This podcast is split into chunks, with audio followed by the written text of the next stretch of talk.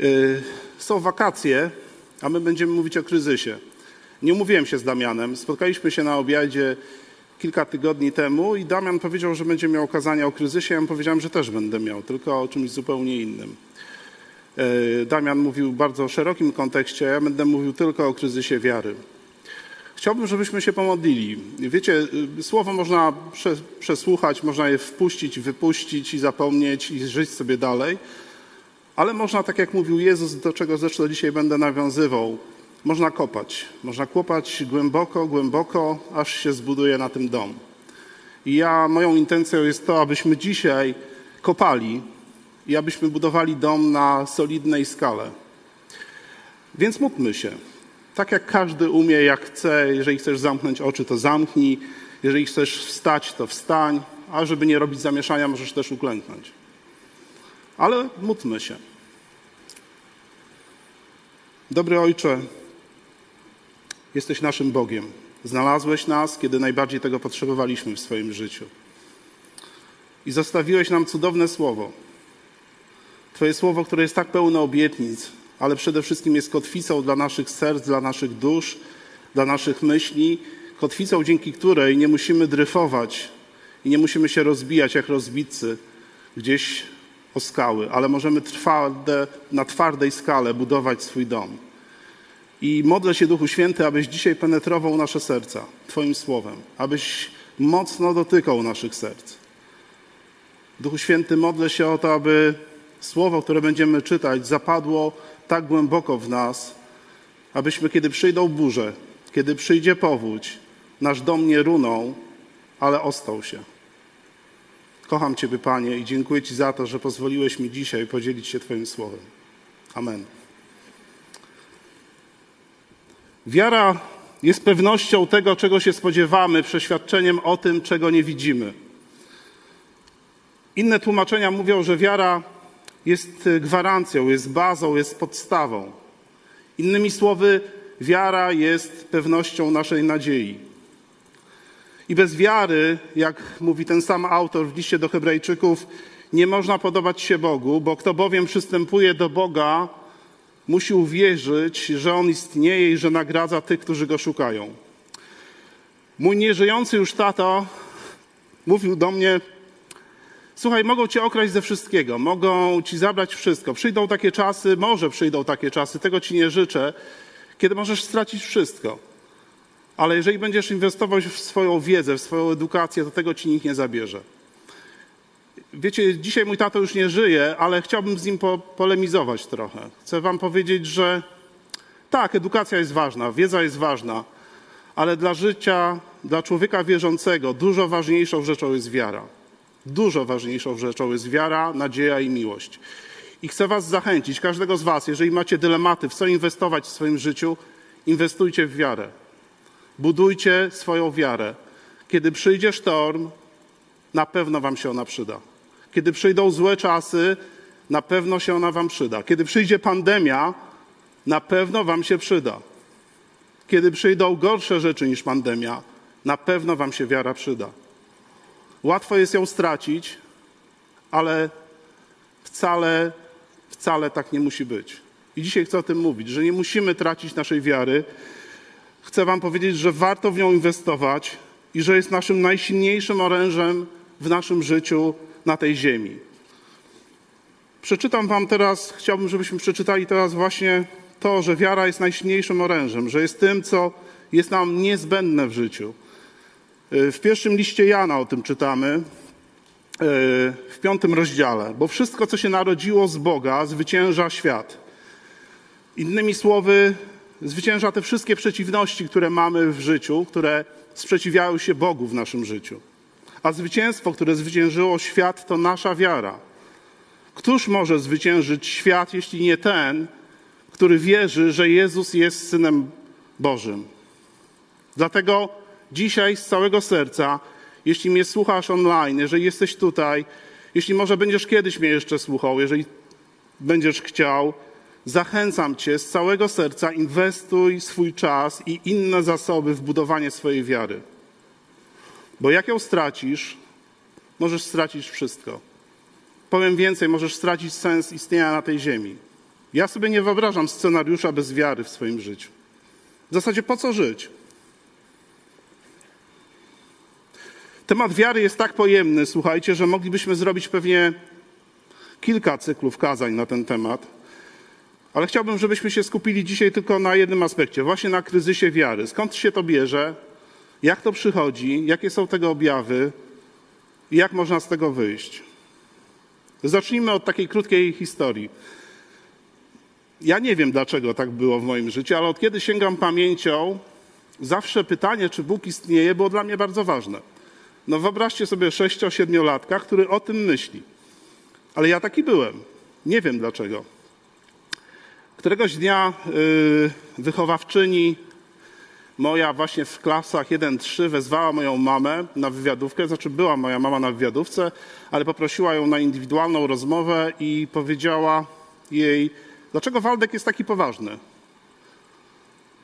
A ja po prostu bardzo dużo myślałem. Ja tak byłem skonstruowany. Ja, ja musiałem trawić rzeczy. I wiecie co?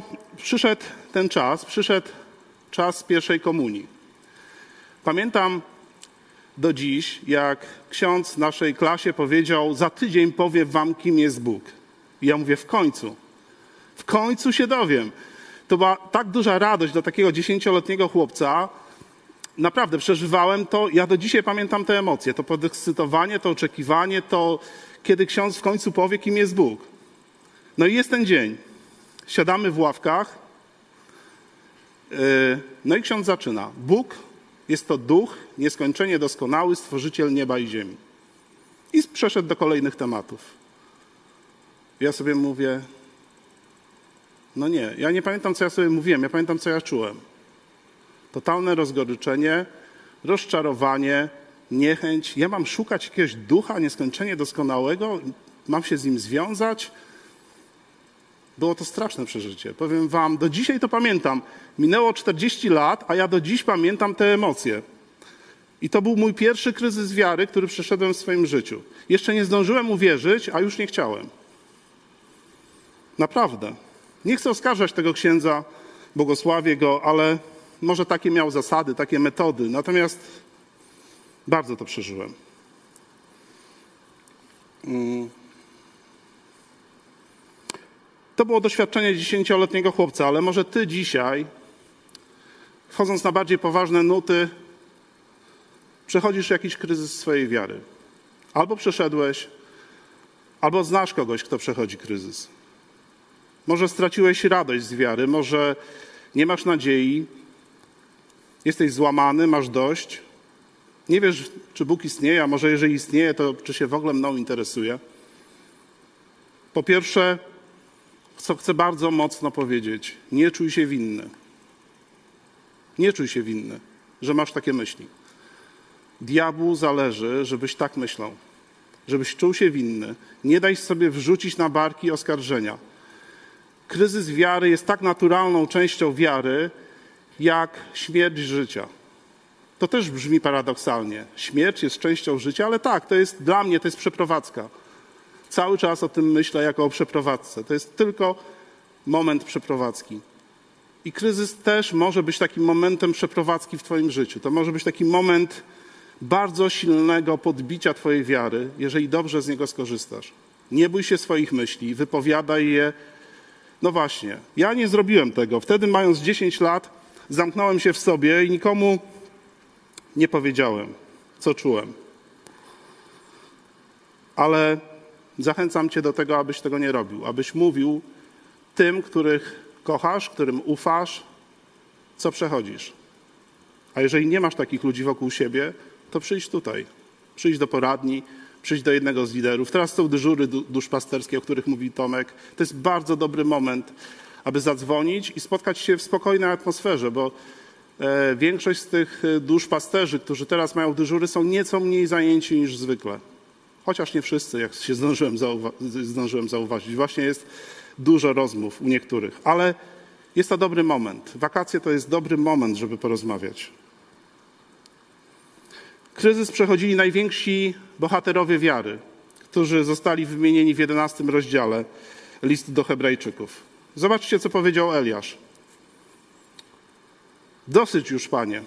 Weź moje życie, gdyż nie jestem lepszy niż moi ojcowie. Eliasz. Co dzisiaj o nim myślimy? Czy myślimy o nim, o kimś, kto, kto miał depresję? Nie, myślimy o nim jako o bohater, jednym z bohaterów wiary. A tak powiedział. A Mojżesz? No, Mojżesza to w ogóle pomnik byśmy mu postawili pewnie. A co on powiedział? I rzekł Mojżesz do Pana, dlaczego tak źle obszedłeś się ze swoim sługą? Dlaczego nie znalazłem łaski w Twoich oczach?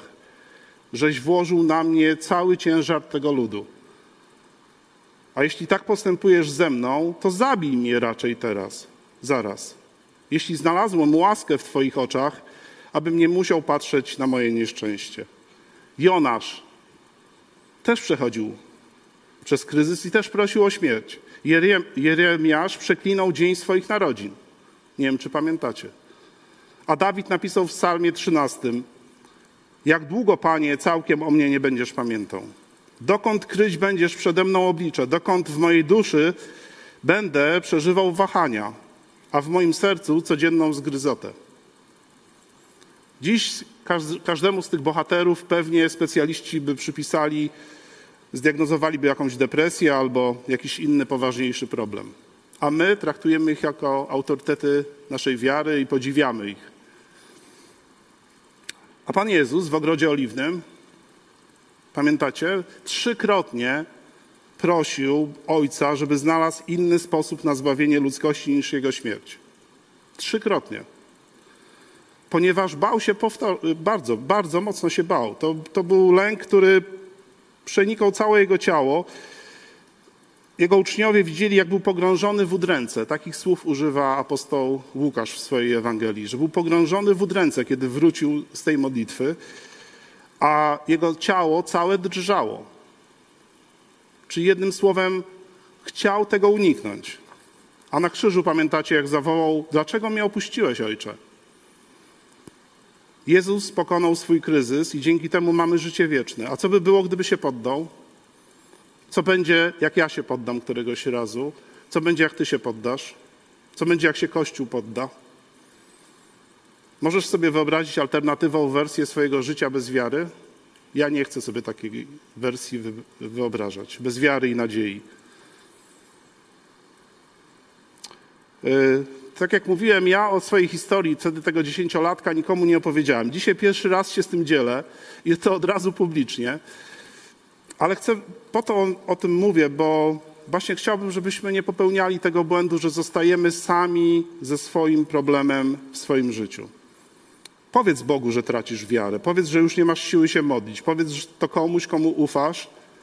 Nie bądź z tym sam, nie wstydź się. I wiecie co, dobra wiadomość jest taka, że w tym kościele możemy to mówić. Nie musimy się uśmiechać zawsze, nie musimy zawsze udawać, a no, może nawet powiem, nigdy nie musimy udawać. To byłoby idealne, ale tak nie jest. Czasami udajemy, oczywiście, że udajemy. Ale nie musimy tego robić. Ja żyłem, byłem w kościele w czasach studenckich przez dwa lata, w, których, w którym byliśmy bohaterami wiary. Nie można było mieć wątpliwości, nie można było wątpić, nie można było mieć nawet złej miny. I powiem Wam, to jest przykre dla mnie doświadczenie, bo niezbyt wielu z nas dzisiaj wierzy.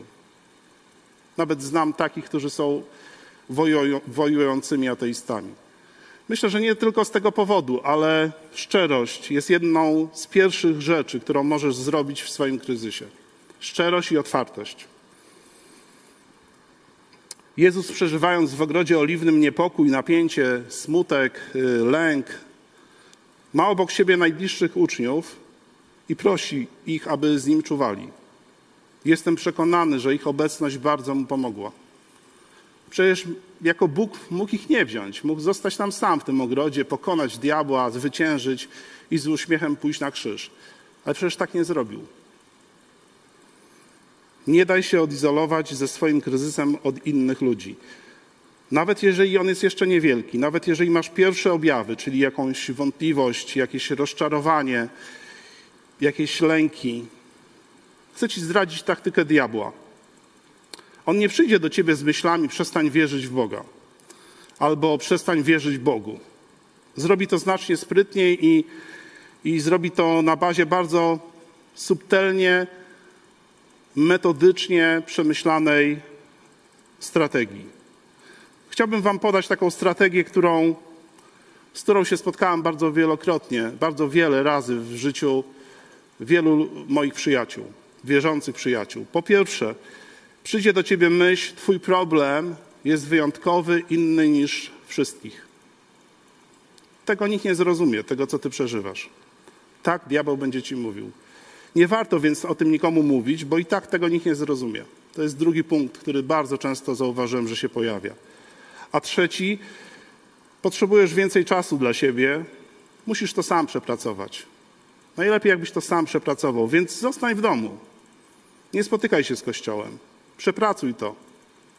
Przepracuj to. Może wyjedź gdzieś. Ale spotykanie się z Kościołem nie ma sensu, bo oni są tacy szczęśliwi, tacy uśmiechnięci, tacy hura do przodu, a moje życie, no co ich obchodzi moje życie? No i zaczyna się kolejny krok. Można wierzyć bez kościoła.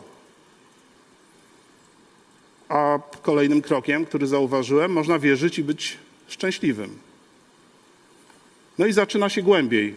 Życie nie ma głębszego sensu. Wezmę z niego co można, nie zważając na konsekwencje, bo przecież nie ma wiecznych konsekwencji. No i chrześcijaństwo jest dla naiwnych, dla słabych. Daj sobie z tym spokój. No i spotykamy człowieka w takim stanie. A można było wcześniej zaradzić, można było nie dać sobie wcisnąć tej strategii. Tych wolnych kroków, które czasami trwają rok, czasami dwa, czasami trzy, a czasami bardzo szybko. Skąd się bierzesz kryzys wiary? Hmm. Chyba nie odkryję przed Wami jakiejś wielkiej tajemnicy, jeżeli rozróżnię te powody na, dwa, na dwie kategorie. Pierwsza to takie, które są zależne od nas, na które sobie sami zapracowaliśmy. I drugi powód taki nie, zupełnie od nas niezależny. Nic nie mogliśmy z tym zrobić. To przyszło na nas nagle, niespodziewanie. Dziś chciałbym się skupić na dwóch przykładach w każdej z tej, z tej kategorii. Moglibyśmy oczywiście mówić o bardzo, bardzo wielu przykładach, ale skupmy się tylko na dwóch w każdej. Powody od nas zależne. Pierwszy, fundament naszej wiary, czyli obraz Boga, jaki mamy wdrukowany w swoje serce i w swój umysł. I drugi powód, narzekanie, marudzenie, słowa niewiary. Zacznijmy od tego fundamentu, czyli od tego obrazu, jaki mamy wdrukowany w nasz umysł i serce. I chcę być teraz bardzo delikatny i nie chcę inwazyjnie zadawać Ci pytania, ale, ale postawię je. Jaki obraz Boga nosisz w swoim sercu? Czy, czy jest on zbudowany na Twoim osobistym przeżyciu, wręcz przerzuciu Bożego Słowa, czy na jakichś książkach, kazaniach, na YouTubie może? Czy jest w tym chociaż mały, mały, mikroskopijny element Twojego przeżycia osobistego. Taki, który wynika z Twojej głębokiego wchodzenia w Boże Słowo, nie jakiegoś tam słuchania powierzchownego. W ciągu ostatnich 30 lat y, zetknąłem się z bardzo wieloma nurtami w chrześcijaństwie. Każdy z nich akcentował jakiś inny aspekt Boga. Jedni akceptowali uzdrowienie i w zasadzie o niczym innym nie mówili. Bóg uzdrawia niezależnie od okoliczności każdego w każdej sytuacji. Inni dary Ducha Świętego, one są najważniejsze, w ogóle bez nich Kościół jest martwy.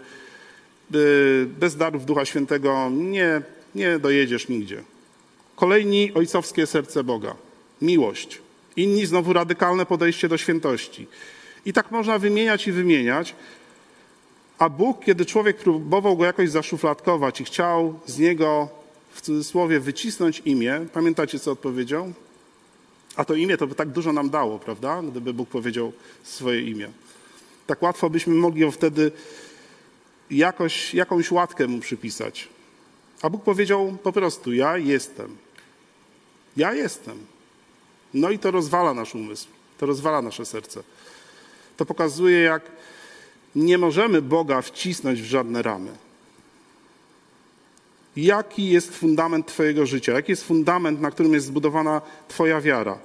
Czy nie przeakcentowałeś jakiegoś jednego atrybutu, który Ci najbardziej pasuje, albo który wynika z jakiegoś Twojego zranienia lub innego doświadczenia?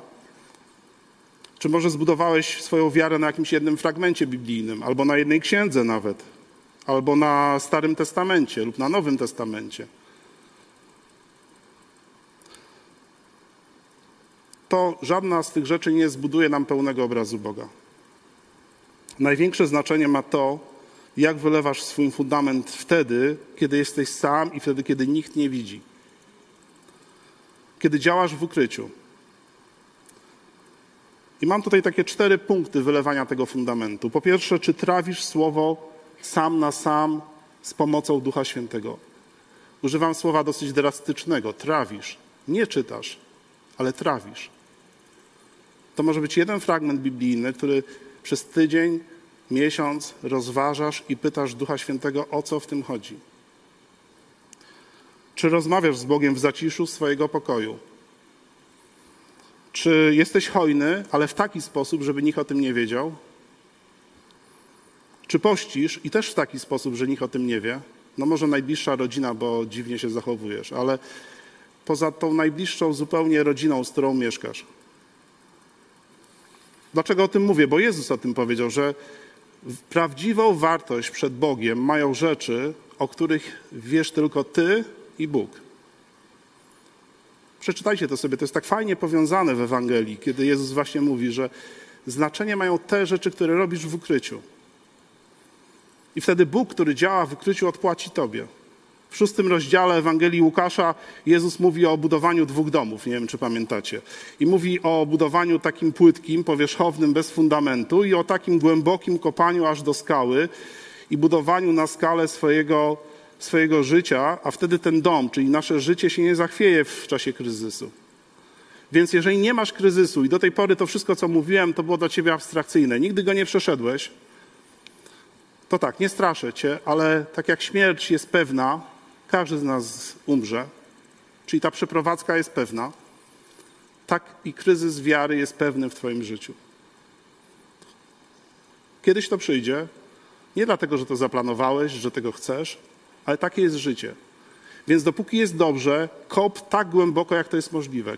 Kop i buduj na skalę, a nie na powierzchownych przeżyciach a nie na czymś powierzchownym. Nie tylko na kazaniach przetworzonych. Kiedyś nasz pastor, którego kazania bardzo sobie cenię, powiedział, że słuchanie tylko i wyłącznie kazań jest jak jedzenie przez misie w jakimś parku, chyba Yellowstone, przetworzonego jedzenia. One zaczęły w którymś momencie y, chorować, dlatego że właśnie porzuciły jedzenie y, naturalne, prawdziwe, to do którego się musiały dokopać, tylko jadły z kosza różnego rodzaju y, żywność, którą turyści zostawiali.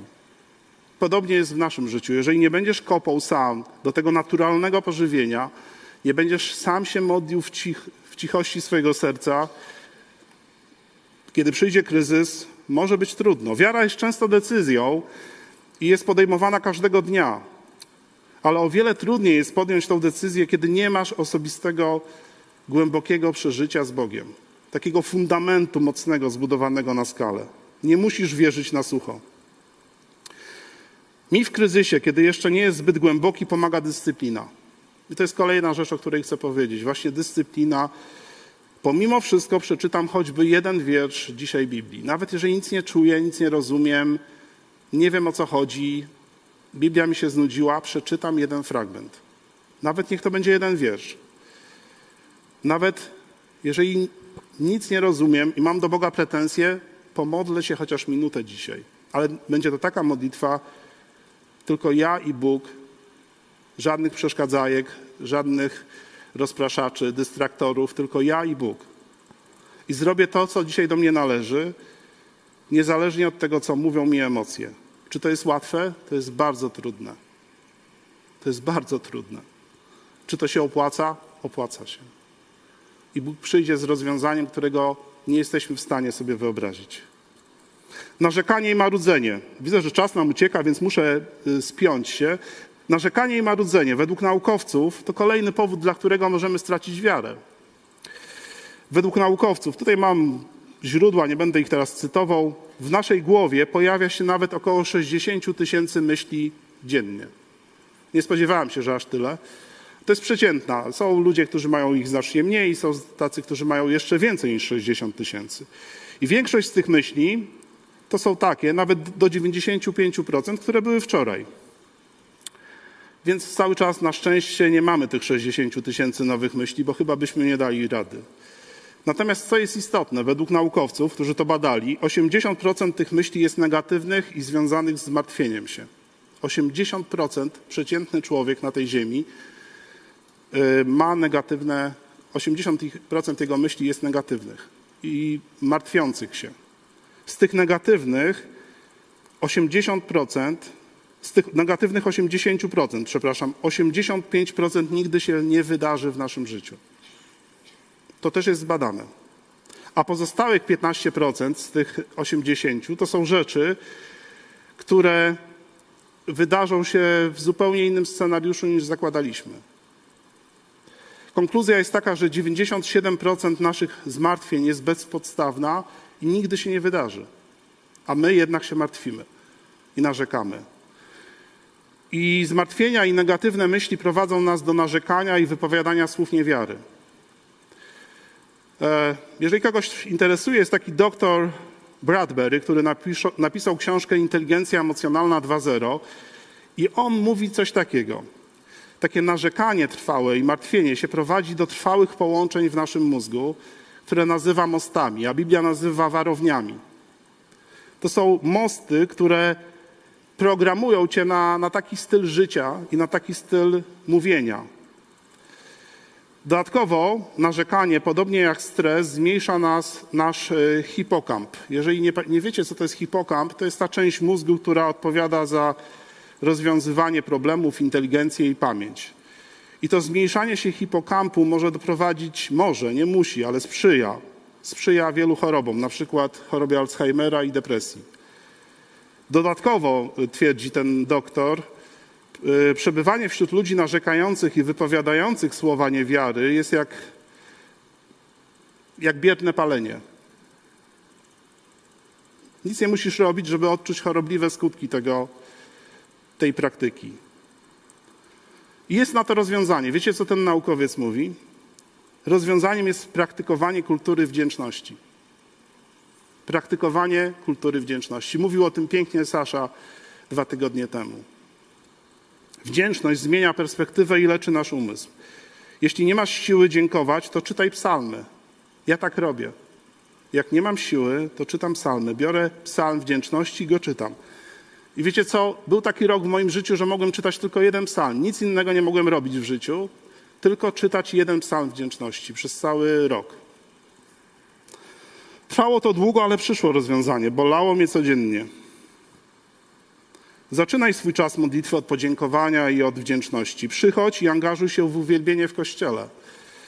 Ja wiem, że dla niektórych to jest nudne. To jest jakiś czas muzyki, jakiś występów przed kazaniem. To jest. Y, to nie każdemu pasuje, wiem o tym. Ale to jest doskonały czas, żeby zdezynfekować swój umysł po całym tygodniu narzekania. Jeżeli jesteś przeciętnym człowiekiem, to 80% Twoich myśli jest negatywnych w ciągu tygodnia. Jeszcze do tego słyszysz mnóstwo narzekania wokół. Wdzięczność jest sposobem na dezynfekcję umysłu. Uwielbienie w kościele jest sposobem na dezynfekcję umysłu. Ostatnio słuchałem jedną z najnowszych piosenek Igora Herbuta. Jeżeli Igor mnie słyszysz, pamiętacie Igora? Był tutaj na, w czasie świąt. Śpiewał pięknie kolendy. Napisał piosenkę. Naprawdę da, darzę go szacunkiem za tę piosenkę. Nazywa się Wdzięczność. Możecie na YouTubie wygooglać sobie. Radio niektóre puszczają teraz też ten kawałek. Zacytuję wam kilka linijek z tej piosenki. Przestań się bać, już w porządku, już dobrze. To wątpliwości niszczą więcej naszych marzeń niż małe i wielkie katastrofy. Ale to, to jest najmocniejsze. Nie czekaj z wdzięcznością na nic wielkiego. Bądź wdzięczny, a wszystko stanie się wielkie. Gdy, gdy przestałem czekać na coś ważnego, to nagle wszystko stało się ważne. To napisał Igor, któremu bardzo dziękuję za tak mądry tekst w polskiej muzyce. To się rzadko zdarza w tym kraju. Naprawdę chyba na jeden z najlepszych, jaki słyszałem w ostatnim, w ostatnim czasie w polskiej muzyce. W ogóle to jest nie fair, żeby facet miał taką dykcję. Nie wiem, czy słuchacie go, ale on jak żyleta śpiewa. Śpiewa jak żyleta. Zawsze jak słucham Stinga i Herbuta, to uważam, że to jest nie fair. Żeby mężczyźni mieli ta, taki głos i taką dykcję. Zacznij dziękować Bogu za to, co masz, za drobne rzeczy, za każdy dzień, który z nim przeżywasz, a stanie się on dla ciebie ważny i wielki. To jeden ze sposobów obrony przed kryzysem myśli, emocji, zdrowia psychicznego, a co najważniejsze, naszej wiary. Mógłbym jeszcze mówić o innych rzeczach, na które sobie zasłużyliśmy, czyli na przykład na rozczarowaniu samym sobą. Też można stracić wiarę przez to. Na takim świadomym trwaniu w grzechu i w końcu negowaniu tego, że Bóg istnieje i, i Kościół i wszystko. To wszystko destruktywnie wpływa na nasze życie. Ale powiem jeszcze o jednym powodzie niezależnym od nas. To jest o cierpieniu. Trudny temat. Cierpienie jest bardzo trudnym tematem. Wielu teologów, setki, nawet tysiące teologów i filozofów próbowało się z tym tematem zmierzyć. Powiem Wam, no nie czytałem wszystkiego, oczywiście, że nie czytałem, ale trochę czytałem na ten temat. Nawet studiowałem przez rok yy, jakiś tam kurs teologii, nie jakiś tam, tylko poważny kurs teologii. Mieliśmy ten temat i żadne z wyjaśnień nie satysfakcjonuje mnie i wielu ludzi na tym świecie. Nie ma jakiegoś jasnego wyjaśnienia przyczyny nieuzasadnionego i niezasłużonego cierpienia. Bardzo rzadko kaznodzieje, jak zauważyłem, w kręgach ewangelicznych, ewangelikalnych zmagają się, w ogóle biorą się za ten temat. No bo co tu powiedzieć? To jest bardzo trudny temat. Co ciekawe, nawet Biblia nam nie wyjaśnia dokładnie, skąd się bierze cierpienie. Bardzo dokładnie nam szeroko nie wyjaśnia tego tematu. Jedynie ze swojego doświadczenia i swojej rodziny mogę powiedzieć, że zawsze mamy wybór, jak na nie zareagujemy. Zawsze mamy wybór. Jeśli zmagasz się z tym tematem i osłabia to Twoją wiarę, to zacznij służyć cierpiącym. To jest moja rada. Prosta, ale trudna. Nie każdy się z nas do tego nadaje, nie każdy ma powołanie. Ale powiem Wam, że zawsze, kiedy to zrobiłem, to zmieniło moje serce i zmieniło moją perspektywę. I zresztą Biblia też do tego zachęca. Ale mamy wybór. Wiecie, ja mam historię swoich rodziców. Rok 1944. Obydwoje mają 17 lat. Nie znają się oczywiście jeszcze. Mieszkają w zupełnie innych częściach Polski, nawet Europy. Mój tato, mając 17 lat, zostaje zmuszony, żeby pójść na wojnę.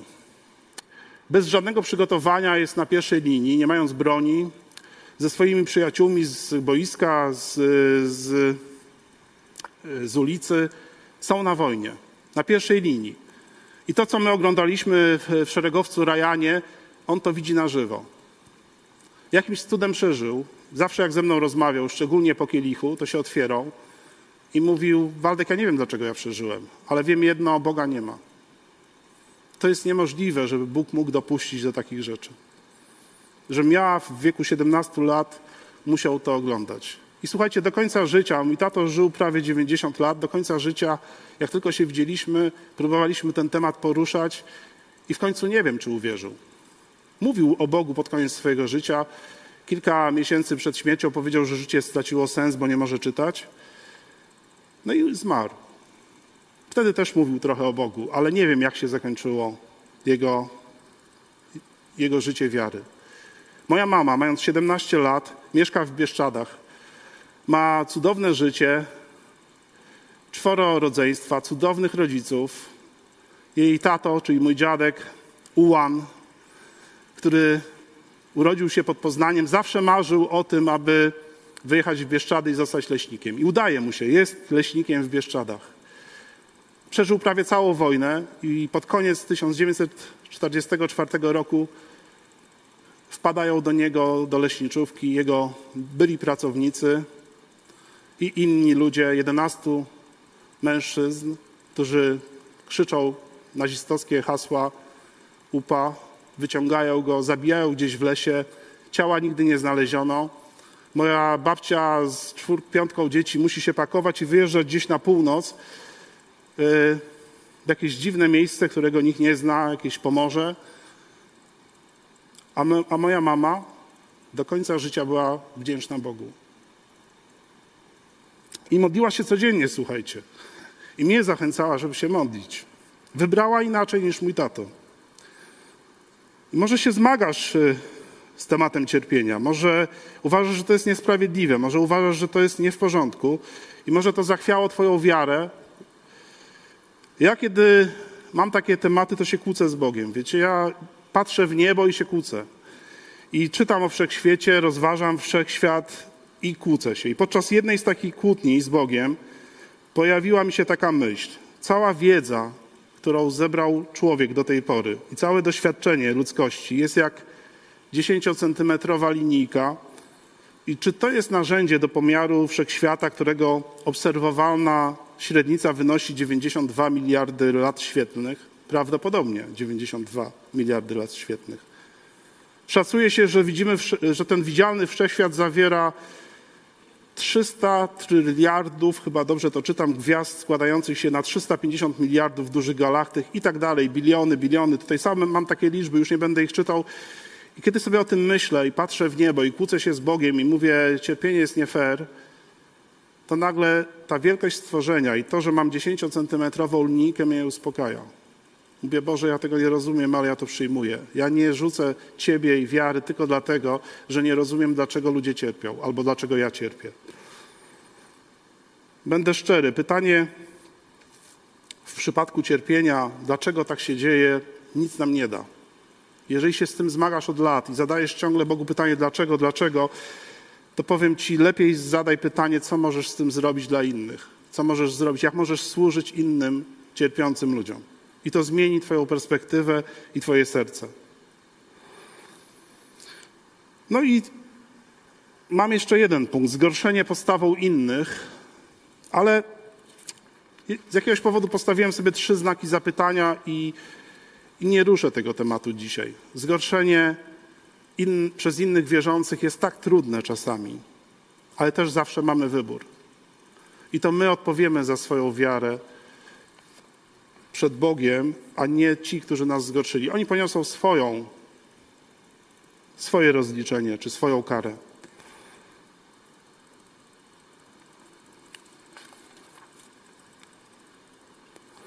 Może przechodzisz teraz przez kryzys wiary, albo znasz kogoś, kto taki kryzys przechodzi. Może komuś towarzyszysz.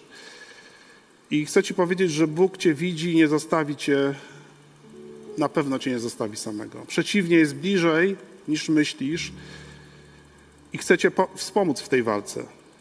Zależy Mu, abyś stoczył dobry wój, zwycięski bój w swoim życiu. Zależy Mu na ludziach, którzy chcą wierzyć. Są statystyki, które mówią, że nas przybywa, są takie, które mówią, że nas ubywa. Generalnie z wiarą jest różnie teraz na świecie. Może się pogubiłeś, może gdzieś zapędziłeś, jesteś złamany, ledwo ciągniesz. Nie powiem ci, weź się w garść. Wiecie co, nie mówcie tego nikomu, jak jest w kryzysie. Weź się w garść. To nikomu nie pomaga, wręcz przeciwnie. Na dłuższą metę może nic nie dać. Ale podziękuj Bogu za to, co masz, za to, gdzie jesteś. Sadź w swojej głowie i swoim sercu ogrody wdzięczności. Nie masz za co, to podziękuj za dziś. Za to, że dzisiaj tutaj jesteś, za to, że się urodziłeś, za to, że masz takich, a nie innych rodziców, za to, że przeszedłeś w życiu to, co przeszedłeś albo przeszłaś. Spotykaj się z ludźmi wierzącymi, słuchaj słów wiary, a nie narzekania. Weź Biblię i traf wiersz po wierszu. Nie śpiesz się. Powiem wam coś szczerze teraz. Strasznie nie lubię tych zawodów czytania Biblii. Jak ktoś, mi, jak ktoś pisze na Facebooku, że przeczytał całą Biblię w ciągu roku i w następnym też planuje to zrobić. Nie, ja szanuję to. Oczywiście ktoś może tak ale ja tego nie lubię, to na mnie źle działa. Ja wolę trawić. Wolę trawić, wolę przeżywać, wolę dochodzić. Kąp głęboko. Nie czytaj na wyścigi. Systematyczność. W systematyczności jest rozwiązanie. I Bóg nam obiecuje, że bliski jest tym, których serce jest złamane i wybawia utrapionych na duchu. Psalm 34. A w liście do Koryntian, w drugim liście do Koryntian Paweł pisze: Błogosławiony niech będzie Bóg i Ojciec Pana naszego Jezusa Chrystusa, Ojciec miłosierdzia i Bóg wszelkiej pociechy, który pociesza nas we wszelkim utrapieniu naszym, abyśmy tych, którzy są w jakimkolwiek utrapieniu, pocieszać mogli taką samą pociechą, jaką nas sam Bóg pociesza. Jezus nie dał się pokonać w ogrodzie oliwnym.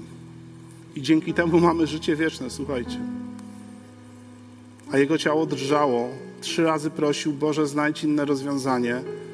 Był pogrążony w udręce, jak pisze apostoł Łukasz, ale się nie poddał. Ile go to kosztowało z ludzkiego punktu widzenia, możemy sobie tylko wyobrażać. Wyszedł jednak z tego cało i, i dużo silniejszy, jako król królów i pan panów. I zasiada, słuchajcie, na tronie. Zasiada na tronie, bo zwyciężył w ogrodzie oliwnym, między innymi dlatego, że wtedy się nie poddał. Czy chcesz się poddać? Czy chcesz zwątpić? Czy chcesz wygrać? Powiedz Bogu, co chcesz. On przyjdzie z pomocą. Nie warto przegrywać swojego życia. Ja chcę wygrać w tej podróży. Zdaję sobie sprawę, że przeżyłem więcej niż jeszcze jest przede mną. Nie czuję się stary, ale wiem, ile mam lat. Pół wieku minęło tak szybko, że nawet nie wiem kiedy, a jednak minęło pół wieku. Do tej pory udało się wygrywać i chcę wygrać swoje życie. Chcę wygrać swoją wiarę. Chcę spotkać się z Ojcem, rzucić się w ramiona i powie, powiedzieć: Udało mi się, dzięki Tobie, głównie dzięki Tobie, mój Panie, mój Boże. Czy też tego pragniesz? Jeśli tak, powiedz to Bogu. Jeżeli przeżywasz trudne chwile, już od dawna oglądasz nas tylko online, nigdy tu nie przyszedłeś, nie przyszłaś, bo Kościół jest dla ludzi fajnych, uśmiechniętych, ludzi, którzy zawsze wygrywają. Powiem Ci nie, nie zawsze wygrywamy, nie zawsze się uśmiechamy, mówimy prawdę. Przyjdź, porozmawiaj. Kłóć się z Bogiem, jeśli potrzeba. Bóg przyjdzie z rozwiązaniem. Nie mamy teraz tutaj takiej możliwości, żeby wychodzić do przodu i się modlić, ale możemy się modlić tam, gdzie jesteśmy. Duch Święty nie jest ograniczony niczym, nie jest ograniczony też tym przekazem internetowym. Jeśli masz kogoś, może sam przechodzisz kryzys, ale jeżeli masz kogoś, kto przechodzi, albo jesteś rozczarowany czyjąś niewiarą, może twój nastolatek ci powiedział, że już przestaje wierzyć i ten kościół jest twoim kościołem, a nie jego. Może twoja żona albo twój mąż cię zgorszyli swoją postawą, chociaż przyprowadzili cię do Chrystusa.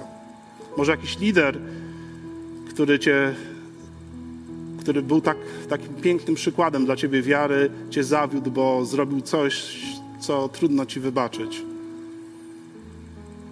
Ty odpowiadasz za swoje życie sam i za swoją wiarę. Jeżeli mamy takich ludzi w sercach, albo sami jesteśmy w takim miejscu, pomódlmy się chwilę. Pomódlmy się o tych ludzi, pomódlmy się o siebie i powiedzmy Bogu, że chcemy wygrać swoje życie z Nim. Że chcemy wygrać i chcemy wierzyć do końca swoich dni. Bądźmy przed Panem chwilę.